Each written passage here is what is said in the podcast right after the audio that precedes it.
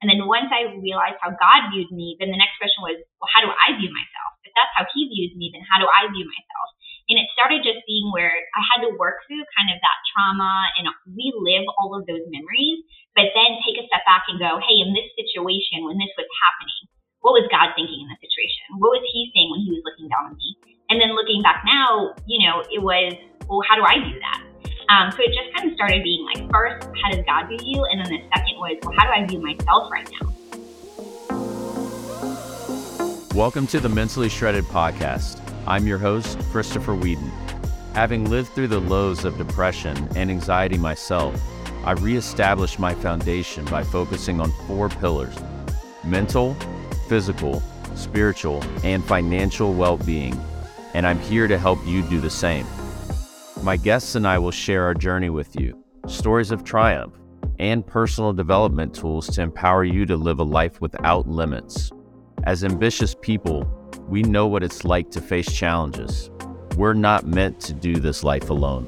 I'm here to help you take your power back.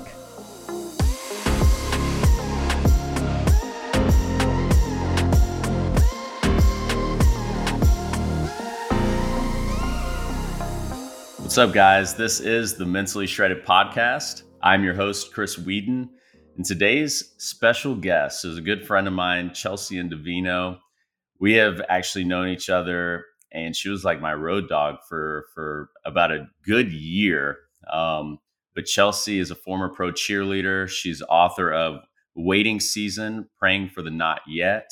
And I'm just excited to share her story with you guys. I'm excited to have her on. It's long overdue.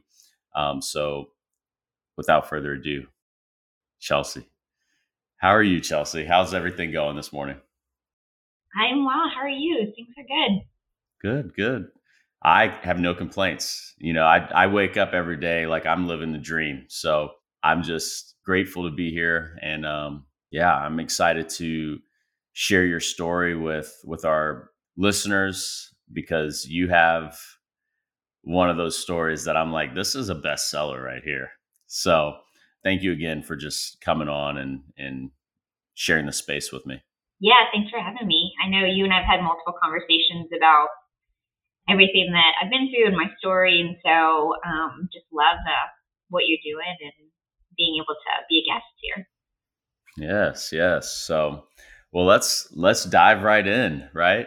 Again, we we talked briefly uh, touched on being a former pro cheerleader. And so you grew up dancing, you grew up in that space. What what made you say, you know what, wake up one day, I want to be a, a, a pro cheerleader, and in Carolina for that matter? Yeah, so I wish I could tell you that it was just um, 100% good hearted. Um, but at the time I was 23, I was seeing a guy who was a professional athlete and kind of put my whole life on hold to kind of let him do his dream. And I was teaching dance, and that relationship kind of crumbled. And it was one of those moments where I was like, wait, I could do this too. I could also be a professional. Um, so it's kind of a revenge thing. Um, one, it was a passion of mine, but then also a revenge thing of like, oh, okay. Um, and so I had had multiple conversations with girls through that relationship. I was able to connect with other um, wives and girlfriends, and they were professional cheerleaders, and they're like, "You would be amazing. You should do it." And so, kind of, you know, having the background of dance, but then also kind of the revenge part of it, of like, okay, well, you don't want to be with me, well, then I'll go make something of myself. Um, and so I just chose cities that I loved. I was living in Charleston at the time, and I, they don't have any professional teams down there that have cheerleaders. So I was like, all right, I'm going to pick cities that I could see myself living in, and I'm just going to go audition. And whatever team I make, that's where I'm moving. And so I ended up here in Charlotte. Um, you know, I could have ended up in Tampa, Orlando, Atlanta, um, but this is where I ended up. And I moved. I had no place to live. I had no job, but I was like, you know what? We're going to do it. We're going to figure it out as we go. And that's kind of what happened. I love that. And most people talk about revenge bodies. You said, I'm going to go the route of revenge career. I love that. I love that. And you you danced for the the Panthers for how? No, what what team? You know, I was with the Checkers. The Checkers. See? Yeah, yeah, yeah. Clearly, clearly, I didn't even know. I just knew you were a dancer. well, yeah. so how many seasons did you dance with the Checkers? Because that's the only team that's actually won a championship here. Um, for those of you that are listening. Uh, so I was only with them for a year, the 2013-2014 season. Okay. So, and was yeah. it? What did you learn in that season, like about yourself or about just that that space? So I loved absolutely doing everything that I was doing as a tutor. Um, I did start to realize a little bit more of my anxiety in that position, especially social anxiety. Um, you know, as a professional tutor, you have to be very extroverted. You have to be able to have conversations with strangers and, you know, always kind of be in this big bubbly mood. Um, and I started realizing that with when I was dancing, I could be as big as possible. But when it came into the actual like interaction parts, I had a lot of anxiety um, with that. Um, and it just kind of highlighted a little bit more of what I already kind of was dealing with in my life. Um, so yeah, it was just kind of it was a learning experience. It was super fun and I loved it. And there's days that I miss it, but um, definitely you know pros and cons like how much I loved what I was doing, but then also kind of my personality and who I was, and kind of was that the best fit for someone like me. Yeah, yeah. I'm. This is a perfect segue. You mentioned anxiety, and so let's talk about your upbringing. Let's talk about the the mental health battle because the Chelsie that that we all know today, that I truly ha- have grown to know and has become a good friend, isn't the Chelsie that you are used to other people knowing, right? And so let's kind of talk about your journey, what whatever you're comfortable sharing, and how you grew through that. Because I know there's a lot to unpack there. Yeah, um, I know my story could take hours, but Cliff Notes version. Um, you know, I was abused for 28 years of my life. Um, most of the abuse, I would think that I, well, I do know that I knew that it was happening. You know, the verbal and the physical um, growing up um, until I was about 19. Um, those were very blatantly obvious to me that I was being abused at home. And the other parts of it, the spiritual and the emotional abuse, wasn't so black and white to me. It wasn't something that I knew. Um, and so, you know, from 19 to 28, I kind of had this this kind of roller coaster of a life of not wanting to feel anything and then wanting to deal with everything, but not really knowing how to do it. And so through my trauma that I went through and the abuse I went through, my anxiety started getting worse and worse, being, you know, social anxiety, not being able to have relationships. And so at 28, um, as you know, is when I had my suicide attempt. And that was like, I didn't want to feel anything. I didn't want to be who I was anymore. I was tired of fighting for relationships. I was tired of you know, wanting to be seen and heard and noticed. And I always kind of lived my life where I felt nobody saw me. Nobody, you know, I was never the best dancer in the room. I was never the skinniest or fittest person in the room. I was never, you know, but even though I wasn't, I also wasn't necessarily seen for who I was. And that was a huge wake up call at 28. That was kind of, you know, what are you doing? Who are you? Um, and I didn't know that question of who are you? I didn't know who that was. I had no identity. Um, and I feel like it's because I grew up and I had no advocate. You know, I would be told, oh, you're eating again. Aren't you fat enough? And it would be, you know, where I'd say, wait, like, you know, whoever was in the room, the other adult, like, seriously? And they'd be like, what are you? And that was the question all throughout my childhood. When everyone, when anyone said anything about me, it was, well, are you? And it was always left up to me to determine who I was. And so I spent most of my life just chasing this kind of affirmation and this validation from other people. And so at 28, I just realized I was exhausted, I was tired, and I didn't want to do that anymore. Um, and so the last kind of seven years have been this journey of who who am I? Who do I think I am? Because you know, at the end of the day, the person you spend the most time with is yourself, and so you have to be able to be comfortable with yourself, be comfortable being alone, um, and just you know, kind of exploring that a little bit more and to do that, I've had to say goodbye to a lot of friendships and, you know, just kind of see, okay, who's going to help me on this journey of healing from trauma? Who's going to help push me into better situations, better thought processes? Um, you know, what are things in my life that give me anxiety that I don't need to have in my life? You know, there's healthy anxiety. I think everyone, you know, when you want to do something really well or you want to perform really well, I think that's really healthy anxiety. Um, but when it overtakes you and you become almost debilitating, that's kind of the anxiety I was dealing with. Um, didn't have healthy relationships at all. Um, didn't even know how to have friend, healthy friendships or healthy romantic relationships or even or even healthy family relationships. So just kind of working through all of that the last seven years um, has been my primary focus. Mm. Well, thank you. Thank you for sharing that. So, where did you start? Like, where did you start as far as your journey to improvement and growth? So, I'm very fortunate. I have a group, uh, a big group of people that are around me. Um, obviously, the first step when I had my suicide attempt was to make sure that didn't happen again. Um, and so I remember going to my doctor, and my doctor did, you know, put me on medication. But um, I have an amazing doctor, and I'll rave about him constantly because his response was, "This is a short-term solution to a long-term problem." He was like, "You need lead in therapy. You need to talk to someone." And he was the first person to kind of push me into a therapist. Um, and I did drag my feet for about six months. You know, I started doing a little bit of research, talking, you know, to people. Um, you know, being a Christian, a big thing for me was going to a Christian therapist. Even though I wasn't reading my Bible and I wasn't going to church and I wasn't listening to worship music, I knew in my core that's who I was. I was a Christian, I was a child of God, and I wanted someone to be able to talk through the things I needed to talk through, but then also point me back to what I know um, to be true.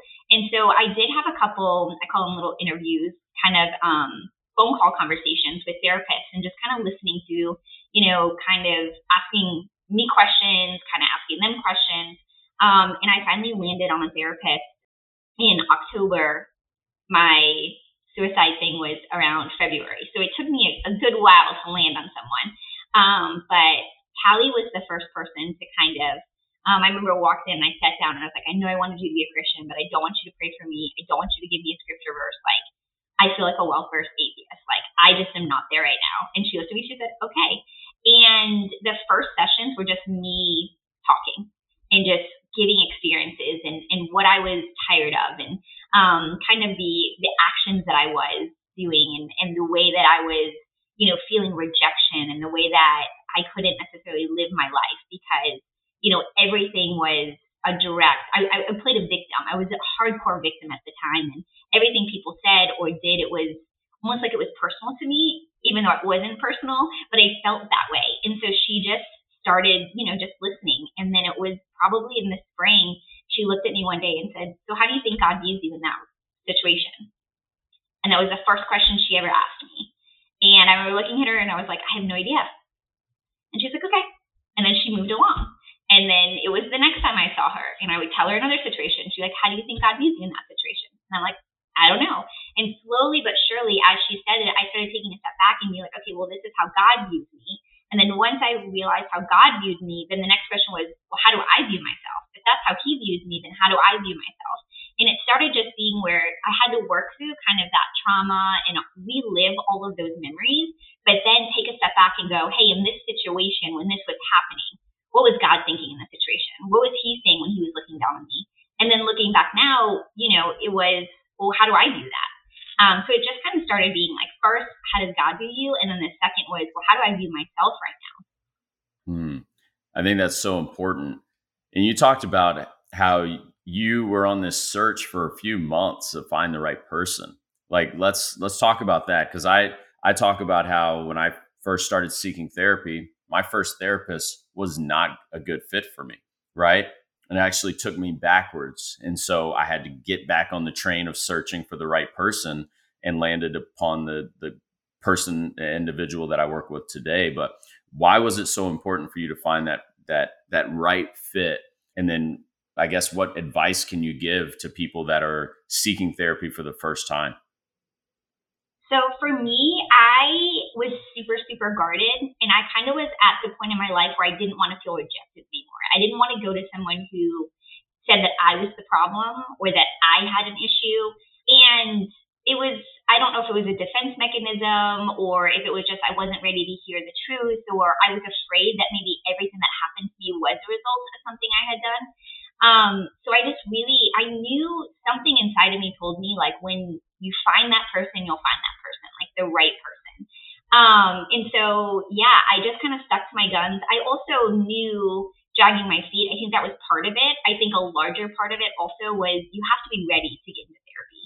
Like healing and changing, that is hard. You know, the I could look back on the 28 years of the abuse and say that was hard. Nothing is harder than taking trauma or abuse or anything you've been through and having to face it head on and actually dig things out by the roots. It's not just let's talk about that situation and you move on. No, no, it's you know, how did this form your identity? What core lies did you did you create because of this? And so I think a big part of that dragging my feet of like, I don't know that I was ready to have someone really dig down and make it to where it's like you really have to change, like you really have to fight these things. Um, and you have to do the work. And it's really, really hard work. And so I would just tell anyone, you know, if you are looking at a therapist, you know, it's okay to be picky. It's okay to sit there and, you know, interview them if you need to in the beginning. Say, you know, this is who I am, this is what I'm looking for, but making sure like there's nothing, you know, like you said, there's nothing worse than having a, a bad fit. You know, when you have a bad fit, it does, it can cause you to take a step back. It could cause someone to stop doing therapy altogether and then years or months turns into years when they could have been so much farther in their healing journey um, it's just like a job, right? When you go to a job, you should interview them just as much as they interview you because that's someone that you're really going to be spending time with. You're really going to be able, you know, you're a therapist, you're putting your, your guard down. You're completely vulnerable. You have to make sure that someone who's going to be speaking into your life is going to be actually helping you rather than hindering you. Looking for a consulting firm that can help your organization achieve its full potential? Look no further than Deck Leadership. With over 25 years of experience in NASCAR, founders Mike Metcalf and Sean Pete know what it takes to lead high performing teams. They can help you uncover opportunities for diversity, efficiency, culture, and kindness, all while inspiring human brilliance. And if they can lead pit crews that can change four tires and fill 18 gallons of gas in less than 12 seconds, just imagine what they can do for your organization. Visit www.deckleadership.com for more information. I have nothing to add there. That is 100% spot on. And so you talked about how you had to learn how to protect yourself, protect your heart, and, and kind of push some people away that uh, were toxic in the past, and some of those even being family members, right? So let's kind of touch on the importance of protecting your heart while you are on this journey of healing. Yeah, so I think it's really important. There's something that my therapist I've adopted now that she used to say all the time. She would say, They're not bad people, they're just not my people. Right. And so it got to a point where, you know, something that I really struggled with was because I have anxiety and I deal with anxiety, you know, and anyone with anxiety can, you know, understand this is you have to build your life around anxiety. What are your triggers? What are things that are going to hinder it? You know, I have like a schedule. A schedule is really good for me. You know, waking up at the same time every day, not jumping out of bed, but being able to, you know, slowly get up, read before I go to the gym. You know, I have all these things, limiting alcohol, eating healthy, getting daily movement in. Like all of those things help me manage my anxiety. And so I started realizing that there'd be people people in my life that, you know, I'd always have to explain myself. Well, why can't you stay out till 2 a.m.? Well, because the next day I don't feel good. You know, why can't you go out and get drunk? Well, you know how you can go get a burger and take an Advil and take a nap and you feel fine? That's not the same with anxiety. You have anxiety for three days after you drink. For me, it's not worth it. And so it got to a point where I was spending more time explaining who I was and explaining why I did certain things, and also people thinking that I was rigid or that, you know, they just don't understand. You know, it's not, they're not bad people, they're great people. They just aren't people that understand what I'm going through, you know? And so it came to a point where it was like, are these people helping me in my journey or are these people where if you always have to explain yourself are they really your friends do they really care about you do they really want to understand and so the best thing I started doing was kind of looking at who are the people that are supporting me on my journey? Who are the people that if I say, hey, I don't have the margin to hang out with a, a large group of people tonight, they say, okay, that's fine. Like, don't worry about it. Like, we'll, I'll check in with you tomorrow. Or, you know, someone who's like, you know what, I'm not really drinking tonight. And they go, great. Actually, in my friend group, I love it because nobody ever says anything about anyone drinking. Like, if you drink, you drink, you don't, you don't, and nobody says a word. You know, and I built a friend group there that you never have to feel bad or ever have to explain yourself of why you're doing what you're doing. Um, and that just helps because, you know, at the end of the day, when you are dealing with rejection and you're dealing, you know, with things that your trauma, right? Rejection it, no one likes rejection, but you know, you can have rejection where it's like, okay, that was hard, but I can move on. For me, it was debilitating to be rejected.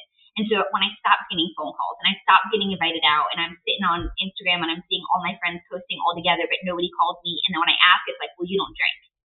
You know, then it was like, okay, I need to protect myself from FOMO. I need to protect myself from feeling left out. And so now I get invited and I get to make the decision and no one says anything about it. And so I think that's just kind of it, it becomes where you know what you need and you know what's going to help you. And it's okay, your right people will find you.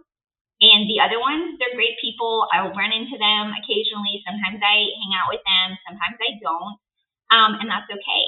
And I think a big thing with friendships too and protecting yourself is also learning what friends are good for what, right? So I have my two friends. When I need a swift kick in the butt, I got those girls that I can call up and I know they're going to give me truths and they're going to put me right back in line. But then I also have those friends where I need to cut loose and I don't want to talk about my problems and I don't want to talk what's going on. And they're going to be my girls that I can call and be like, hey, you know, you want to get split a bottle of rosé somewhere? And we just go and hang out and it's just great. And I think knowing your different friends and who is good for what and being able to not just put everything that you need on one set of friends or one certain type of group, that also teaches you kind of how to protect yourself. Um, you know, when you need someone to put their arm around you and hold you when you cry, you might not want to go to your truth friend who isn't great at doing that, right? Um, and so it's kind of learning, you know, okay, they're good people, they're not my people, or maybe this is a good person for this time, or maybe they're not great in that time, and that's okay. Um, but they're great at other things, and so I can go to them for those things. Um, it really, really helps to just kind of manage my feelings and also my expectations for other people. Yeah, absolutely. I think, I mean, you know me for a while, so it's very, when we talk about relationships, it's very easy for me to hear what you're saying and be like, 100%, right? My, the thing I pray at the beginning of every year is that God remove the people that are no longer meant to be in my life and he bring the right people that are are meant to be on this journey now, right? And so when you start seeing people shift right in and out of your life. In the beginning, it was scary. I was like, wait, what what the heck is going on? Why are these I want those people. It was like, well, Chris, you you forget what you prayed for, right? And so eventually I had to just throw my hands up and be like, oh, all right, is what it is now. And again, it doesn't mean that those people are bad people. If I see them today, we can still have good conversations and we can still have good laughs. But um, I understand that I'm on a specific journey now and I have to protect myself. And I'm very mindful of, of my habits and who's around me um, because I, one, don't want to be the type of person that is putting this content out here, but then behind closed doors, I'm doing something else, right? Because we know as believers, what we do in the dark is going to come to light. And so I had to make hard and difficult decisions to say, okay, this no longer serves me. And if they're if they are really my friends, they'll support me. And if they aren't, is what it is. We're going to keep moving. The train's moving regardless. So I love that again you made this decision to say again, how do I protect myself? How do I protect my heart? And whoever's meant to be on this journey will be here. We don't need to try to figure it out because God is going to order that I love that. So we have to dive into your book. I want to know what the inspiration was behind it. And I want to know why now, right? Because since I met you, the book is very, and i will let you touch on it, but the the book, from what I've read and excerpts and different things, is is focused on singleness, focused on what we can do from a biblical standpoint in our time of singleness and what does God say about it. So let's kind of let's just dive into that because I, I I can't wait to hear. Yeah, so the book is actually an accident. I never set out to write the book. It wasn't ever like a dream of mine to write a book. But um, a big part of my healing from trauma is I gave up dating. Um, for four years, I my therapist was like, "You can't. You're not healthy. You can't be in a healthy relationship until you get healthy."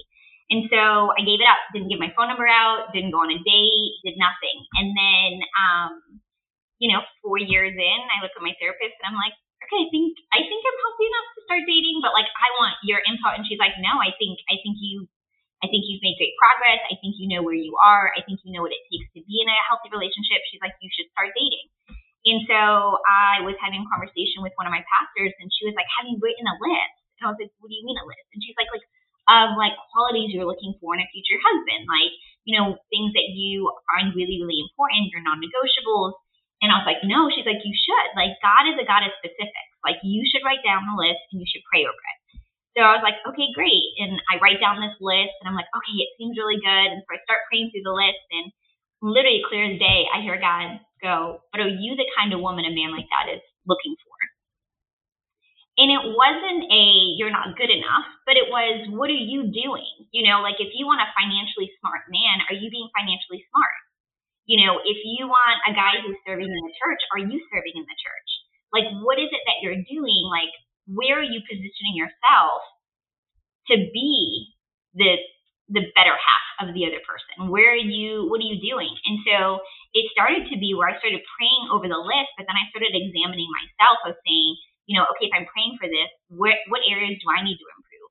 Um, and so I started, you know, praying these things personally, and then I was talking to a bunch of single girls and they're like, we should pray together. And so it started as a group text. The first time I did it was with a few girls, and I would give them a scripture verse and a little like prayer, and then that was it. And we did it for a month. And then those girls told other girls, and the other girls was like, well, we want to do it too. So then I, you know, used the same scripture verses, but then I added a little excerpt, like a little interpretation. And then a third group of girls heard about it and they wanted me to do it with them. And then finally, after that one, everyone's like, why don't you just write a book? And I was like, you know what? You're right. And so it kind of just became this is the everything that I put in the book, the 31 days, or everything that God has specifically told me to myself. It's not anything that it, it's not that I wrote the book for other people to be like, oh, you guys should deal with this. These are step by step things that I've had discussions with the Lord things that he's pointed out in my life and my singleness. And so, you know, I've kind of sat on it for a while. Um, and I probably had it completely written for about a year and a half and did nothing with it. And then um, I went through a breakup in March and I was like, you know what?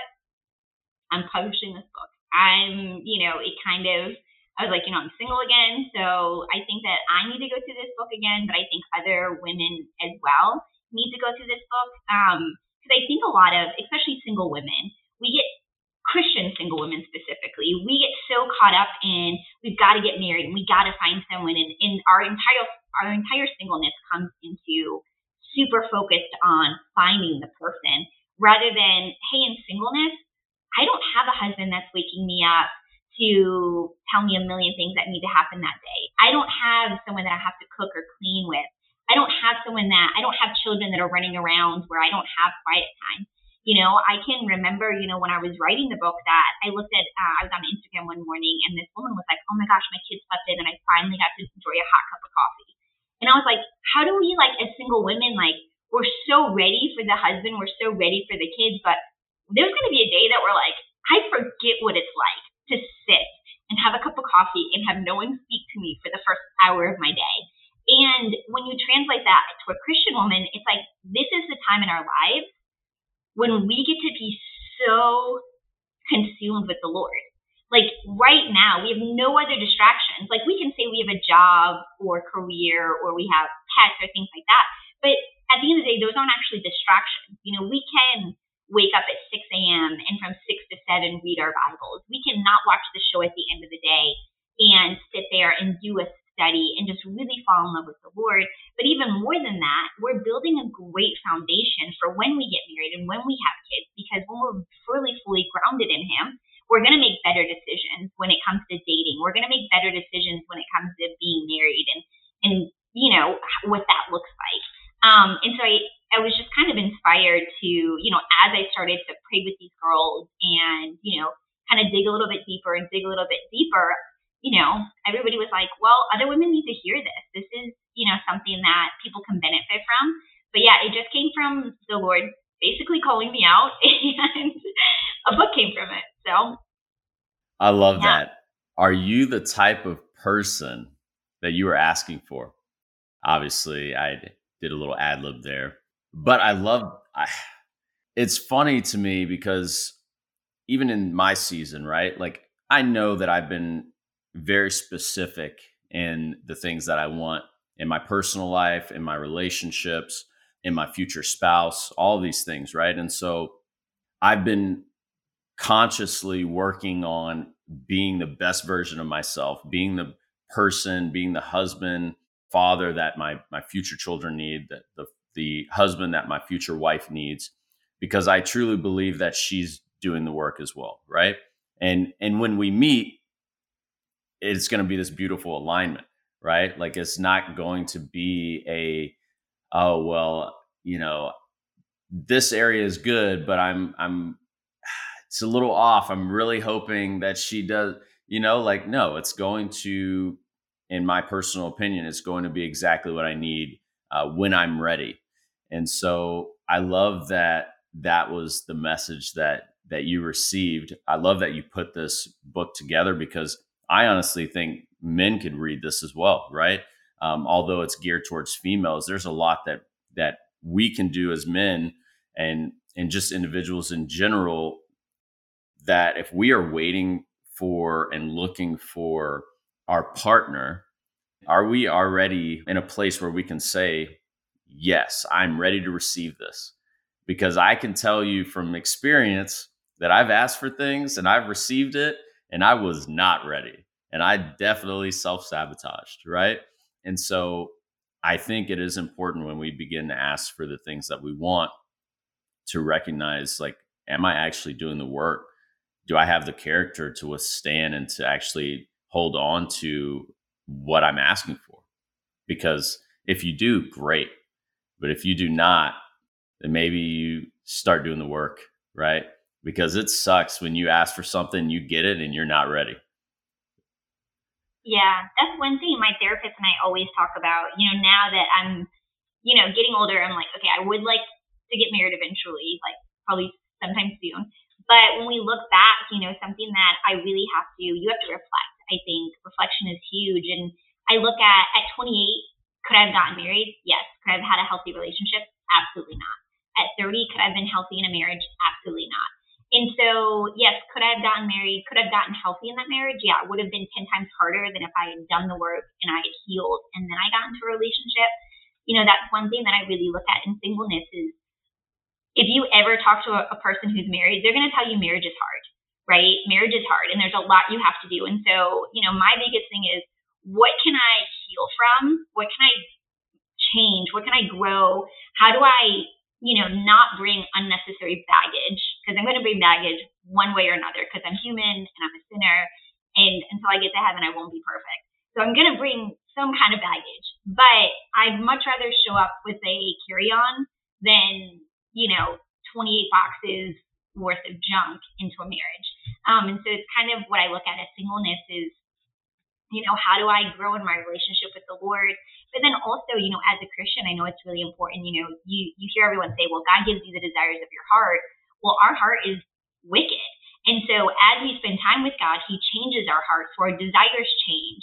And so when we align our desires with His will, that's when he starts to bless us. That's when he gives us those desires, not necessarily the desires of our wicked heart. And, you know, I'm like, God, you know, I want God's best for me. I don't, I don't want Chelsie's best because as much as I think my best is good, it's never going to be as good as his. And so I'm like, I'd rather spend time with God and really make sure that I'm aligning with him so he can bring that person into my life and he can bless my marriage. Because if he's not in my marriage, he can't bless it. And so I'd much rather wait and do the work and then let him bring the person along than me be out there desperately trying to find someone. Man, Chelsie, thank you. Thank you for sharing this time with us. Guys, yeah. This is the Chelsie that I've known for a long time. This is the Chelsie, the version of her that I that I saw from day one. And I believe that um, she is growing into the the beautiful woman, into the the beautiful uh, wife one day that God has called her to be. And um, I'm just excited for for what the future holds for you, Chelsie. Where can we follow you? Where can we support you? Uh, so I have my Instagram. Um, it's Chelsie underscore Indovino. Yeah, and I just post periodically. I'm not great at posting, um, but um, my book is also on Amazon, um, so you can purchase it there. But yeah. Awesome. Well, I'll make sure to include all of the links.